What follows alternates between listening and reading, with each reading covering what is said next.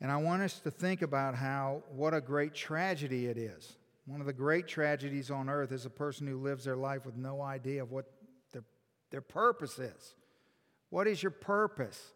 Now, I want you to see how the things that we've been talking about over the last month are going to come full circle this morning in this passage of Scripture. That things that I've been alluding to, that I've been talking about, that Paul's been showing us through the things he's writing to the church at Corinth that he loves so much, are going to sort of take some real tangible shape in our lives this morning so that we can see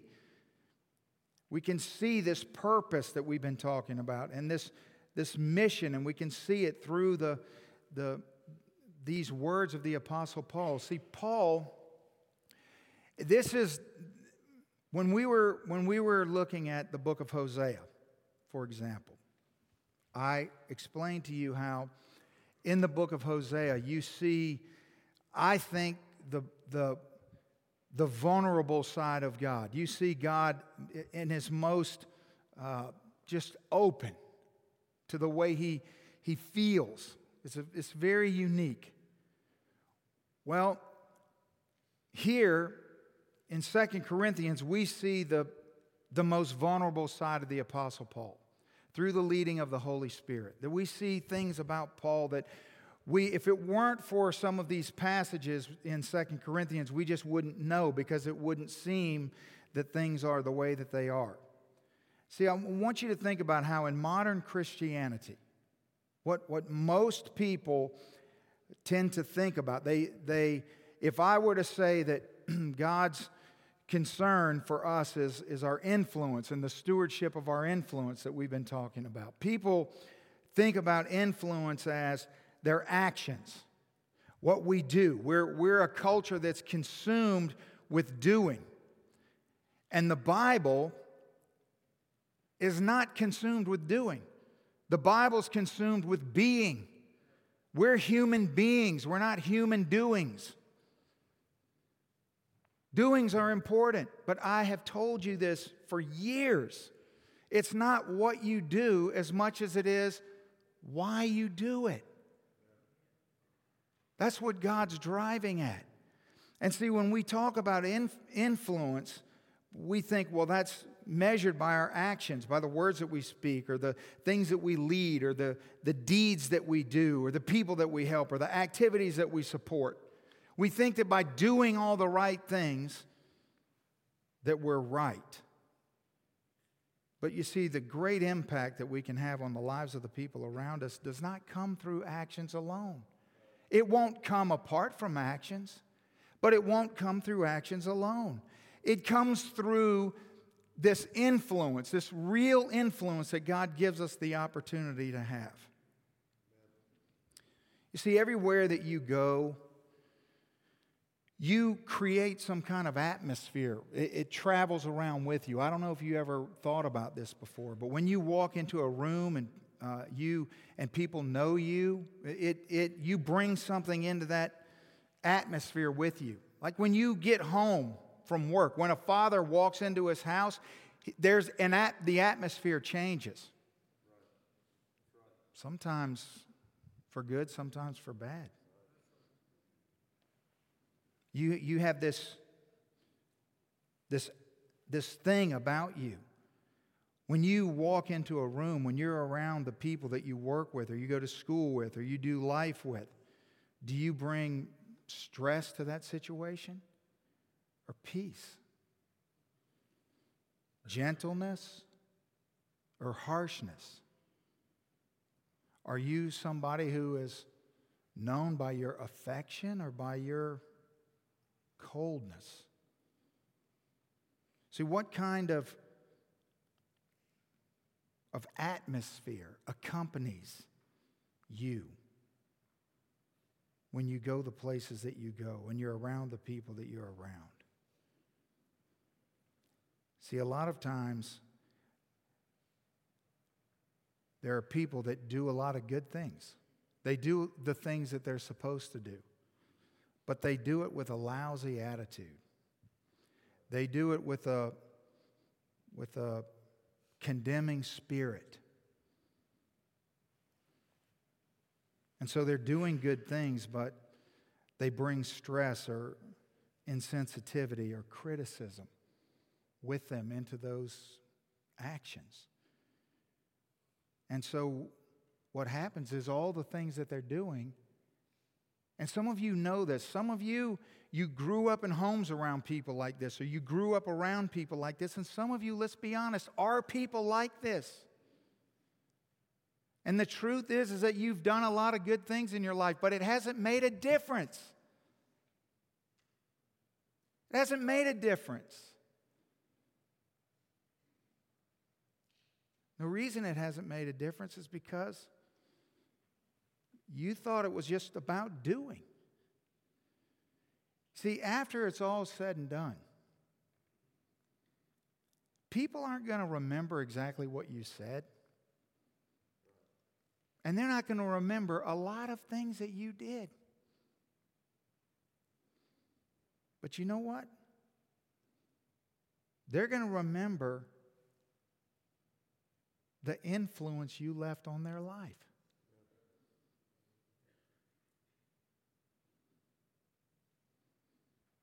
I always sit with families before we have a funeral service, and we go around the room, and I ask the family, I say, describe your loved one in one word.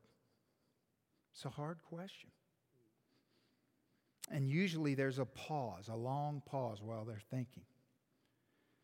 And then someone speaks up. And then another and another. And then the words start going. It's influence. That's what that is. There's thousands of things that their loved one did that no one remembers, and thousands of things that they said that no one remembers. But what they do remember is wrapped up in influence. It's this beautiful picture that Paul's been driving us towards. And I've told you multiple times, we've written this down, that kingdom influence is the primary purpose of our lives. That's the purpose. That God puts us as His people. Those of us in the room that are His, God puts us where we are to be an influence, to not just do things. See, God's not working in our lives because He needs things done. He could do them Himself better than we ever could. It's not just about doing things. It's not just about saying things. My goodness.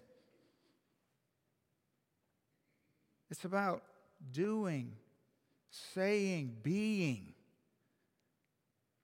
an influence for the kingdom. So Paul is under attack. This is a church that he loves, and we've seen how hard this has been for him as you know, false teachers have moved in, and he's been through the ringer with the church at Corinth. But here's the thing, like any pastor, we'll do anything. We'll do anything when we've seen radical transformation in people's lives. Like anything. I'll run through a brick wall. Because no matter how tough or discouraging or hard life gets, I just think about you. And I just think about all the stories in this place, in this room, of all the lives that have been transformed in so many amazing ways. And then I'm ready to go again.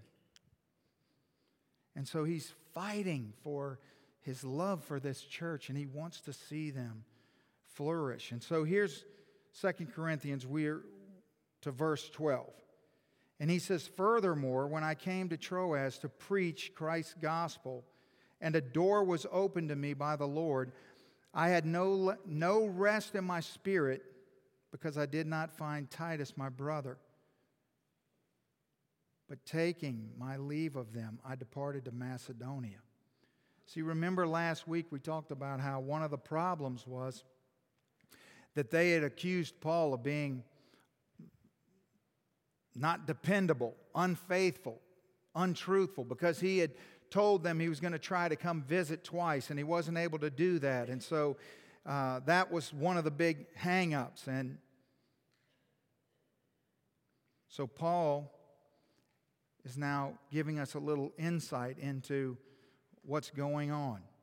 See, they had accused Paul of being mighty in his letters. We're going to see in a couple weeks.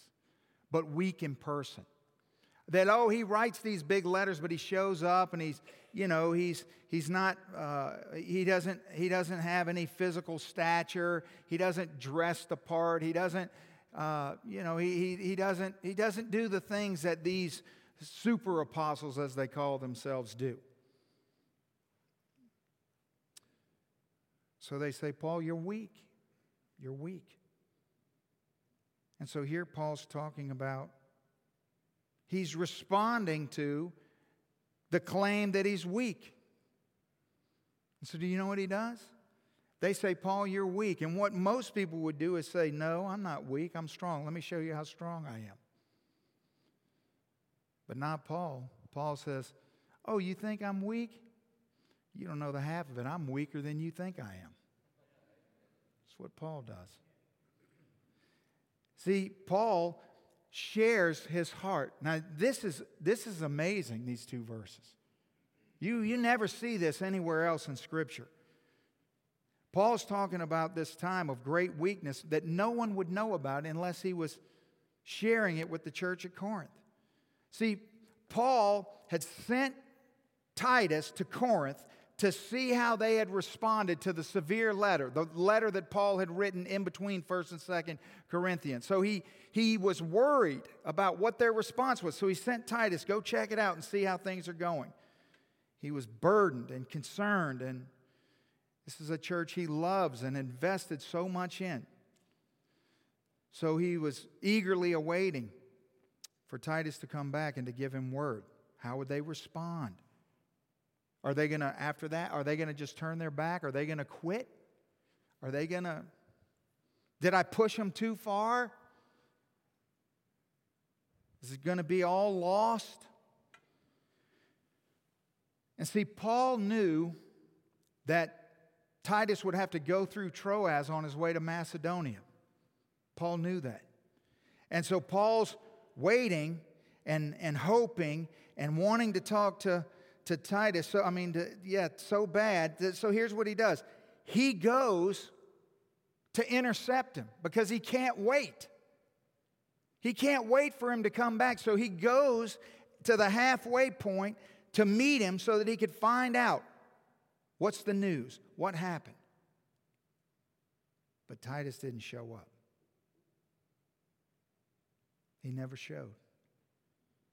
See, Paul says, I had no rest in my spirit because I did not find Titus, my brother. He went all the way there.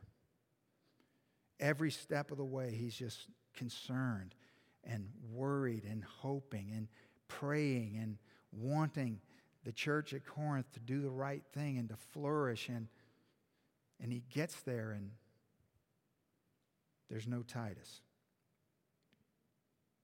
I mean, how stressed out was Paul? How serious is this moment in his life? Like, how all-consuming was his concern for this church? Look at what the Bible tells us. I came to Troas to preach Christ's gospel, and a door was opened to me by the Lord. You see that? A door was opened to me by the Lord. There was opportunity for the gospel. There were people there that were receptive to what I was saying. See, no one knows what an open door to the gospel looks like better than Paul. No one's ever been more successful than Paul at bringing the gospel to places where the gospel isn't. Paul knows this, and he sees this. He knows what it feels like, what it looks like, what it smells like. And so he sees it in Troas. It's the thing he lives for. But he said, I had no rest in my spirit because Titus wasn't there. I was so burdened for Corinth that I left. I left an open door. See, this imagery of an open door, Paul only uses this, it's only found in the Bible to symbolize a divinely appointed opportunity from God. Like in Colossians 4, meanwhile praying also for us, he asked the church at Colossae that they would pray that God would open to us a door for the word to speak the mystery of Christ, for which I am also in chains. See, he was so anxious, so consumed, that all he could do was walk away. See, some of you have never seen this side of Paul before. You're shocked.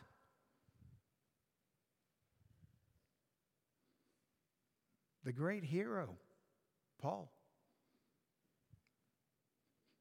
just walked away. You ever been so depleted? You just didn't have anything else to give?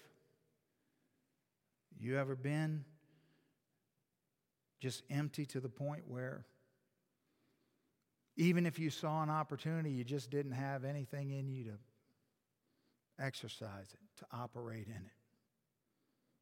Sure. I mean, are there any moms in here this morning who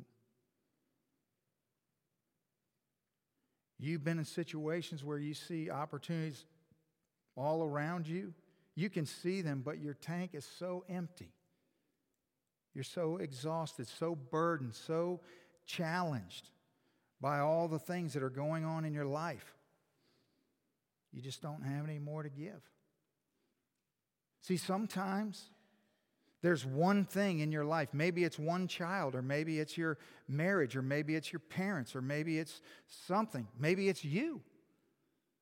But you know what I'm talking about, where maybe there's some critical situation where with one child that has you so consumed that even though you see the opportunities in your other children and opportunities that you would normally take advantage of, but you can't.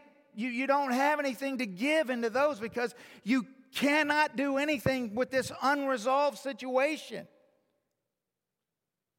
See, haven't we all been in this place where it's just too much? It's just too much. See, Paul is going to go on in chapter 7, and he's going to say, "For indeed, tell us more, that when we came to Macedonia, our bodies had no rest, but we were troubled on every side. Outside were conflicts, inside were fears." What are the conflicts? What are the fears? He's talking about this situation. He's talking about Corinth. He's talking about what's going on. And then in chapter 11, he's going to say, 3 times I was beaten with rods, once I was stoned, 3 times I was shipwrecked. At night and day I've been in the deep, in journeys often, in perils of water, perils of robbers, perils of my own countrymen, and perils of the Gentiles, perils of the city, perils of wilderness, and perils of the sea, perils among false brethren, in the weariness and toil and sleeplessness often, in hunger and thirst and fastings, in cold and nakedness, besides the other things. What comes upon me daily? Deep concern for all the churches. That's what he's talking about. He's saying, yeah, I've faced all kinds of physical beatings and been close to death and been through, but that's only part of the story. The real debilitating things or the concern, the deep concern for the churches, has the influence that God's given me, Paul would say.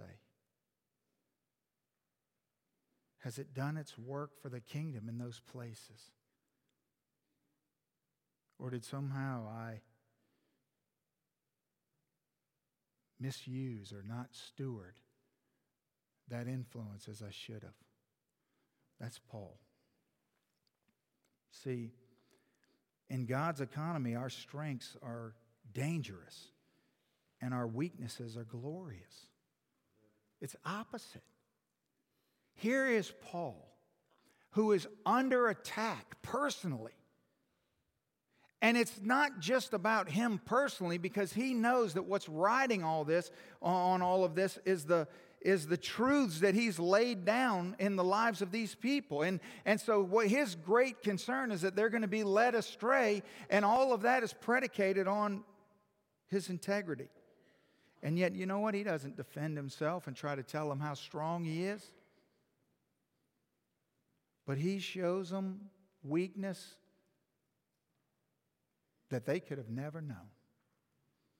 He says, no, I'm way weaker than that. Because he understands that our strengths are just dangerous. See, you know the same thing I know.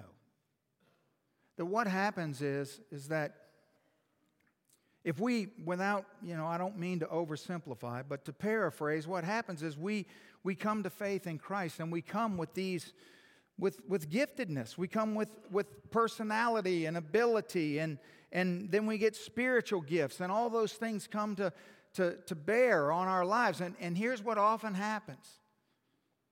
As we begin to steward influence and God begins to move us from one place to another, put us in greater and greater positions of influence, he has to break down all those strengths in us. He has to break us of the tendency that we have to just rely upon our strengths. And he does it in our lives in different and unique ways.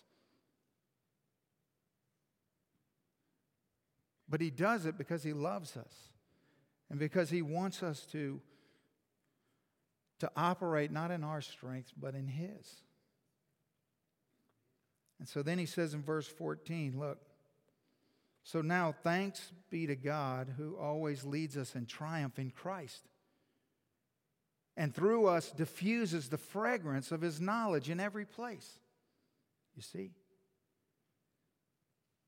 Influence. So what he's talking about here is he says now, God who always leads us in triumph.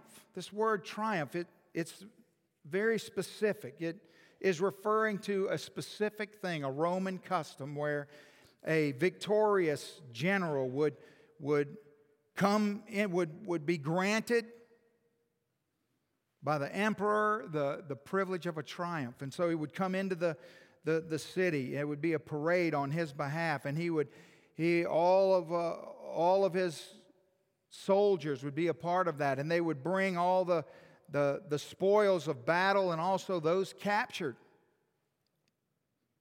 And would all be on display, and all the people would line the sides of the streets and would cheer and celebrate, and it was a big celebration of victory. It was a triumph. That's what a triumph was.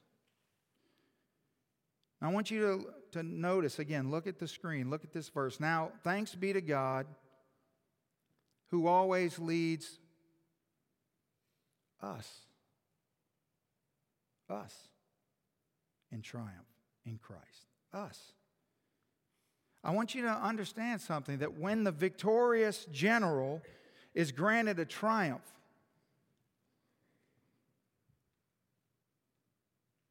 all the soldiers participate in the parade.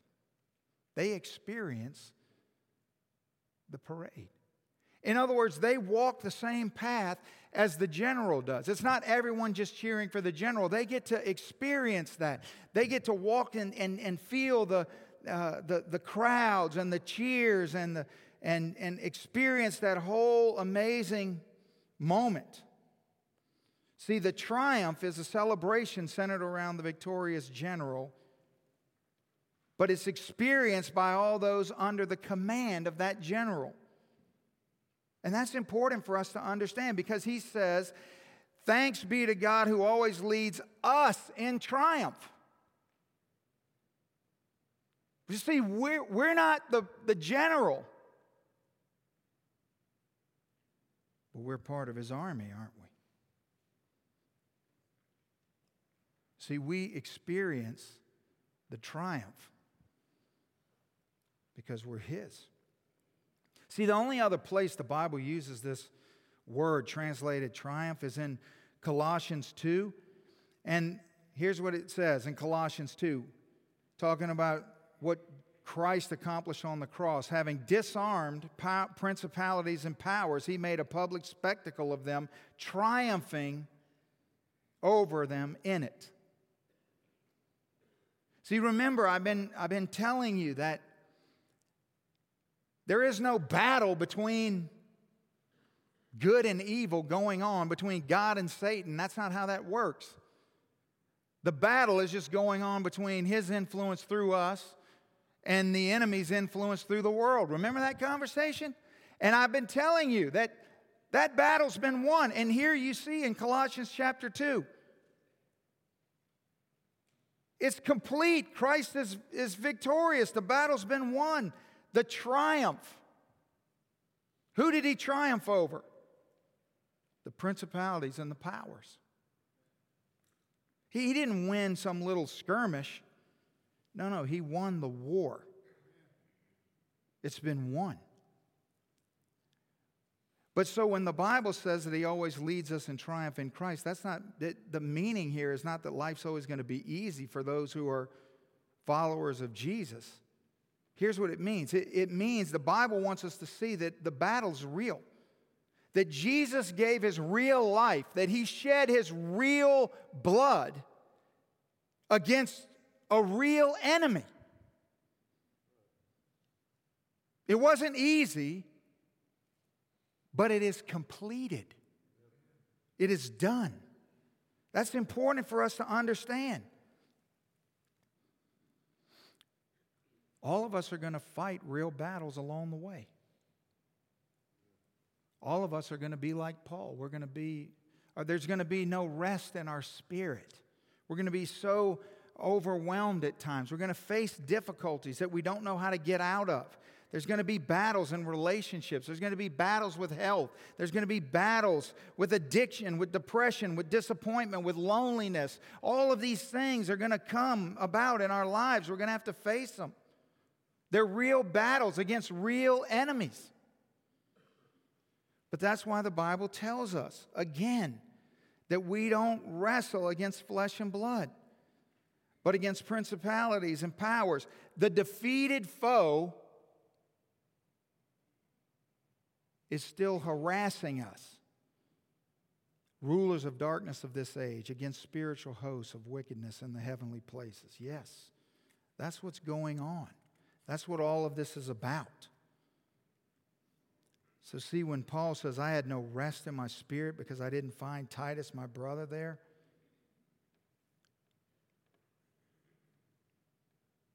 it's a real battle. It's not a make-believe enemy. It's a real struggle in a real man's life who is a real follower of Jesus, who is just like me, just like you. And it causes pain, and it causes suffering. And we need to understand that we have a real enemy, but our real enemy is really defeated. It doesn't make him any less real. He hasn't yet been rendered powerless, and we've talked about why this is. But I just want you to understand how influence works into this whole scenario that God wants us to see.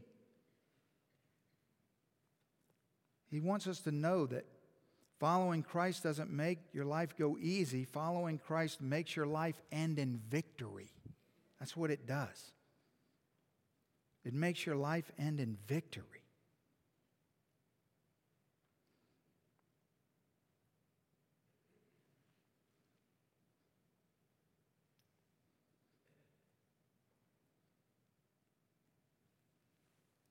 See, again, he says, thanks be to God who always leads us, but who always leads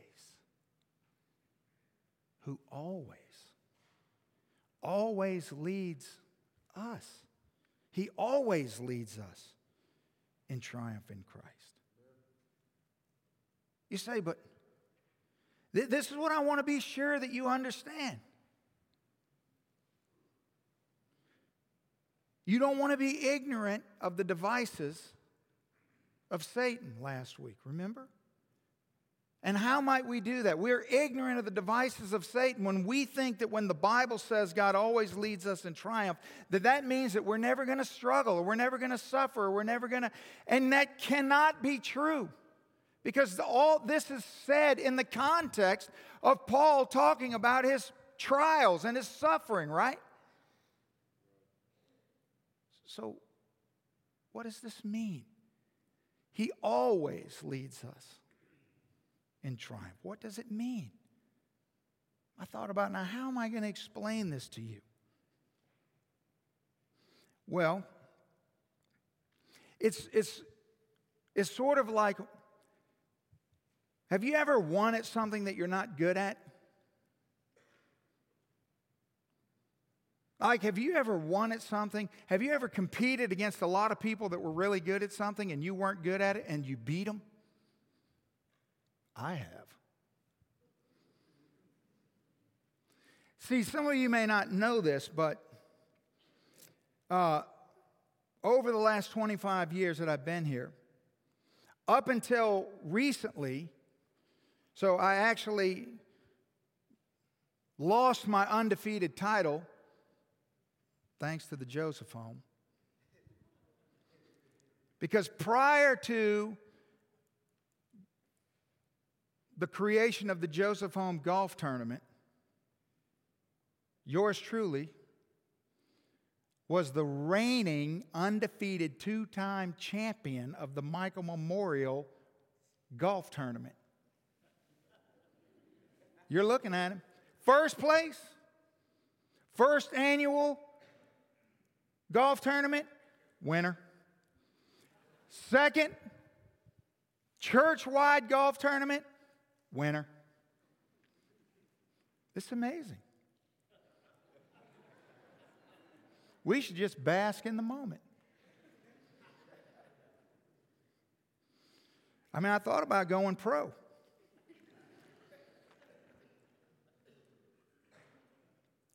See, some of y'all think I stink at golf. Well, now, I've shot a 70, but then I had to do the back nine.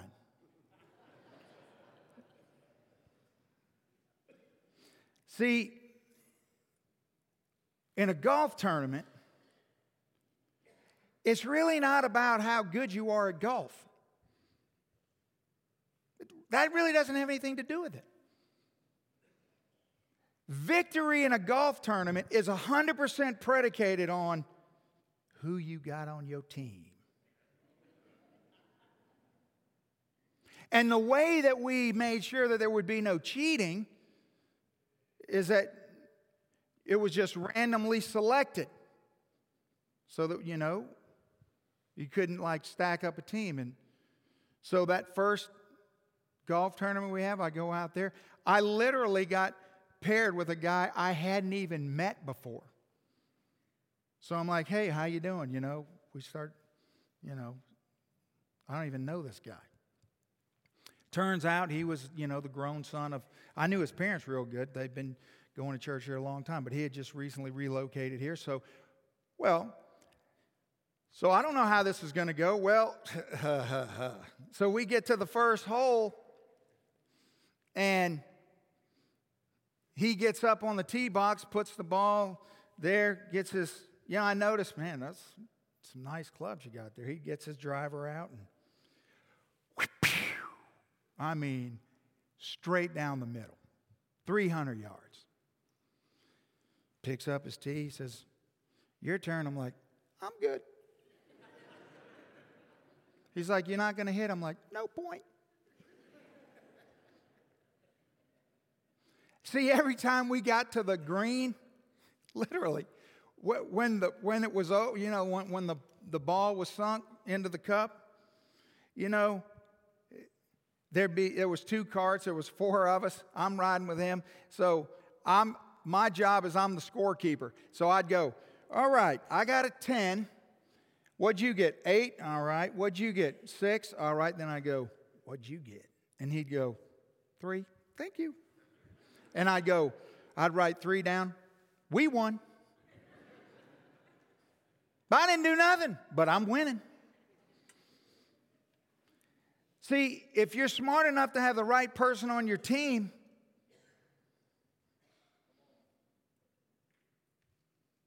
you win. You win because of them. You understand? See, if you don't have Jesus on your team, you're not very smart.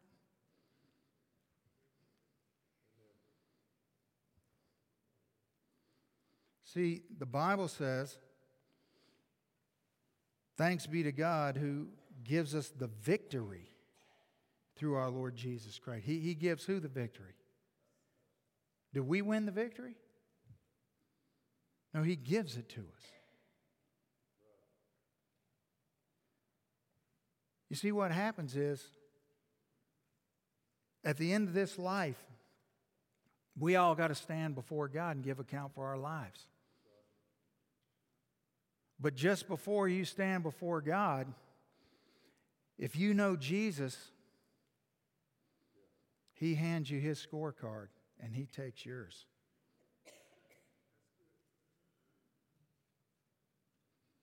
He gives us the victory. And so we're celebrating this triumph, this victory parade. We're in the parade. We didn't defeat the enemy. The hero did. But we get to experience the parade. Yeah. See, you remember when the Saints won the Super Bowl? A lot of people thought that never happened. They won the Super Bowl. And I remember watching the parade when they got back to New Orleans. And, you know, them people are crazy. I mean, they shut the schools down. Everything was closed down for like 3 days. They were pumped. And so when they had the parade for the team, I mean, every person, I mean, people from everywhere. I mean, it was just unreal the amount of people that were there screaming and yelling and cheering. And I remember watching that. And you know what I was thinking to myself? I was looking at those players and all that screaming and stuff, and I was thinking about those guys that never played a single down. They didn't even break a sweat. And you know what? They get the same ring everybody else gets. They riding in the parade. That's me. Jesus did it all. And I get to ride in the parade. The triumph. Look at verse 15 and well, let me show it to you. You can't look at it. For we're to God the fragrance of Christ among those who are being saved and among those who are perishing. To the one we are the aroma of death leading to death, and to the other the aroma of life leading to life. And who is sufficient for these things? See? Influence. I told you it wasn't just saying the right things or doing the right things. It's not about doing, it's about being. That's what Paul's talking about right here. He's talking about how God uses all of us. Now, I don't mean all of us, I mean all of us, all of me and all of you. He uses all of what makes you, all of your words and your actions, and your the the things that are in your heart, the way that you are. He uses all that. So that when you're walking in the power of the Spirit, when people encounter you and they can tell that you've been with Jesus, what happens is it brings out what people are already thinking about him. You know what I mean? That their responses are often an indicator of where they are spiritually. Yeah, I'm not the only one that experiences this. You do too. You know, sometimes people just don't like you. And you don't understand why. And it's because you love Jesus. And so they don't like you for that. Yeah. You know, if there's somebody that we encounter and they're seeking to know more about Christ, then they should be drawn to the fragrance of Christ in our lives, the influence. But they're curious. They want to know more. And the same's true when we meet people who are mad at God. A lot of times their anger then is directed towards us because they can smell Christ on us. They know. See, if you think about it, if you walk in a room and you smell fresh flowers, what's the first thing you do? You look for the flowers. See, when someone walks in a room and they smell Jesus, you know what they do? Spiritually, they immediately start seeking the source of that smell, just like we do. Where's that smell coming from? Who is that? Yeah. Who's in here? And just like a physical smell, just like when you take those fresh flowers out of the room, the smell doesn't leave with the flowers. It lingers in there, doesn't it? Yeah. So see, your influence hangs around longer than you do physically. So that's why when you die, what you leave behind is how well you've stewarded your influence. At 6:20 this morning, Jimmy Hoover went to be with Jesus. Yeah. Man, is he happy.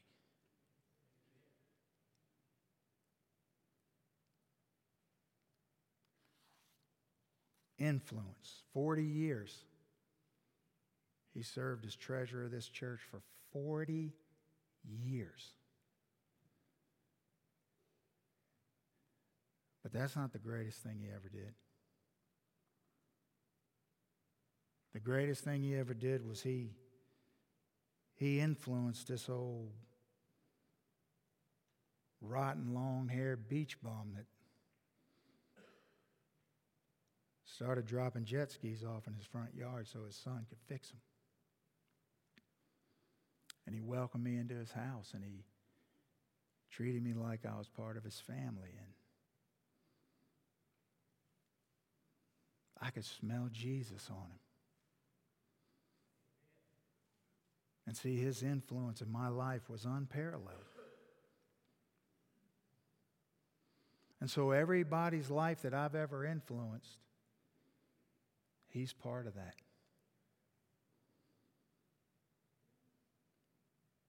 I just remember thinking to myself, I've never been around people like this before. I knew something was different and I was curious. I could smell it.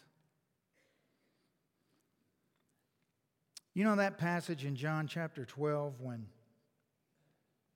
Jesus had just raised Lazarus from the dead, and you know, that was a pretty earth-shattering moment. And So then they're all eating together. And the Bible says in John 12 that Mary took a pound of costly oil and spikenard, and she anointed the feet of Jesus and wiped his feet with her hair. And the Bible says, and the house was filled with the fragrance of the oil. That everybody there was overwhelmed by the scent of this oil. This just overpowering smell of beautiful, wonderful smell. And Jesus loved it, and the disciples loved it, and Lazarus and his family loved it, and everybody loved it. Except for one person. One person didn't like that smell. I wonder why he didn't like that smell. The Bible says he immediately spoke up and started condemning her for what she had done because he was mad about that smell. See, because there was one thing that Judas couldn't tolerate. He could tolerate the miracles and the crowds and the this and the that, but there was one thing he couldn't tolerate, and that was he couldn't tolerate anything that forced him to have to reckon with Jesus actually being God. You see, he had to convince himself, oh, he's not really the Messiah. That's the only way he could betray him, right? Yeah. And so he didn't like that smell. To him, it wasn't the smell of life, it was the smell of death. But to everyone else, the same smell was the smell of life. See, Jesus knew in that very moment that it wasn't about death. See, he was 6 days out from his mission. He was 6 days out from the zenith point. See, because when the time comes for Jesus' body to be put in the ground, God's going to be accomplishing something new, something never seen, something we could only get a glimpse of when Lazarus was raised from the dead. God was about to turn the whole world upside down, bring a whole new meaning into creation. He was about to face down and conquer his enemies once and for all. And then he was going to invite his creation to join him in the eternal celebration of his triumph. Yeah. But to Judas, it was the aroma of death. Listen, you can't get wrapped up in how people respond to your influence. You just have to focus on making sure that you live your life for the purpose for which it's created. That wherever you go and whatever you do, that you're influencing people for the right things in the right way. That they see Jesus in you. And some are going to smell life and some are going to smell death. But you just stay faithful. You just stay faithful. Steward that influence. See, life is about influencing people to smell the sweetness of Christ's triumph and join us in his victory parade. Yes. Yes, it is. It's unbelievable to think that we have the opportunity to be a part. Isn't it?